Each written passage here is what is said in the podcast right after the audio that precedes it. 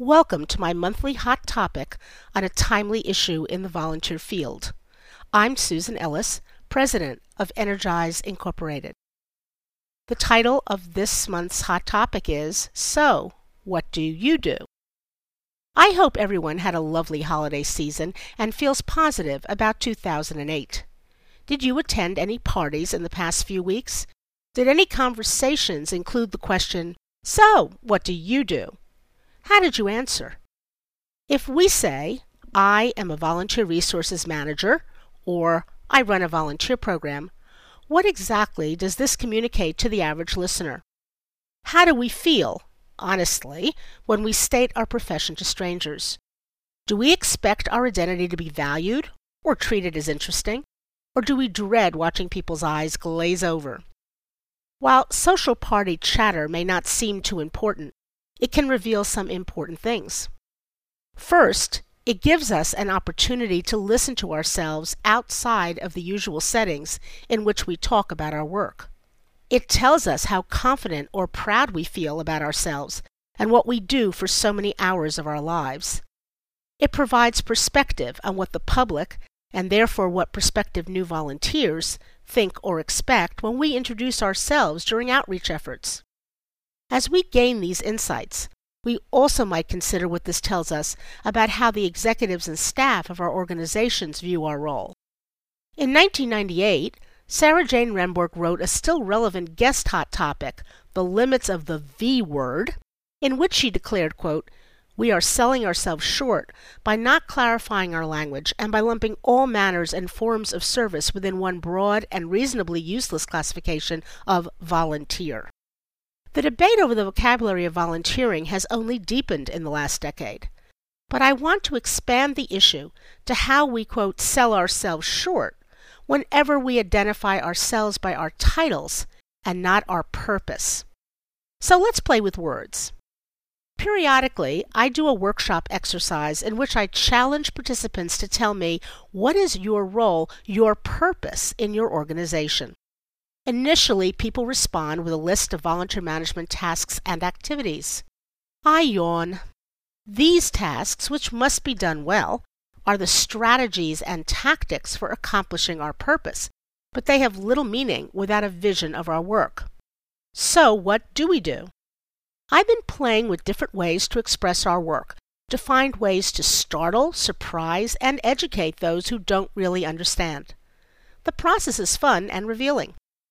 Try listening to the following statements or saying them out loud yourself, and consider whether you identify with them. And you know that at the end, I'm going to ask you to add your own. I provide people with the opportunity to make a difference to a cause they care deeply about. I tap the community for non cash resources. I create a conduit to allow concerned citizens to donate their talents and skills to our important cause. I friend raise. I build a bridge between the resources of the community and the needs of my organization. I look for the potential of people to give of themselves. I foster revolution by channeling people's concerns about our cause or clients' needs. I challenge people to put their bodies where their beliefs are. I give people a way to improve their mental and physical health while helping others. I transform powerlessness in the face of world problems into empowerment to make a real difference in our specific situation. I gather individuals into collective clout on behalf of our cause. I allow people to rise to the level of their abilities, not the restrictions of their resumes. I invite people to give away their skills in return for satisfaction. I create a community of caring. I open the door for any concerned person to participate productively in our institution. I deal in the best of human nature. I make sure people enjoy working hard for no money. I manage a priceless workforce. I manage a workforce that is limited only by my imagination as to whom to approach for help. I stretch the budget of our organization by engaging skilled people beyond what we could otherwise afford. I defy daily the widely held stereotype that people are selfish and uncaring. I find buried human treasure. Just like the two workers chiseling marble, one saying, I hammer stone, and the other, I am helping to build a cathedral, it's all in the attitude. And if we express our work with a consistent vision, it will have a ripple effect.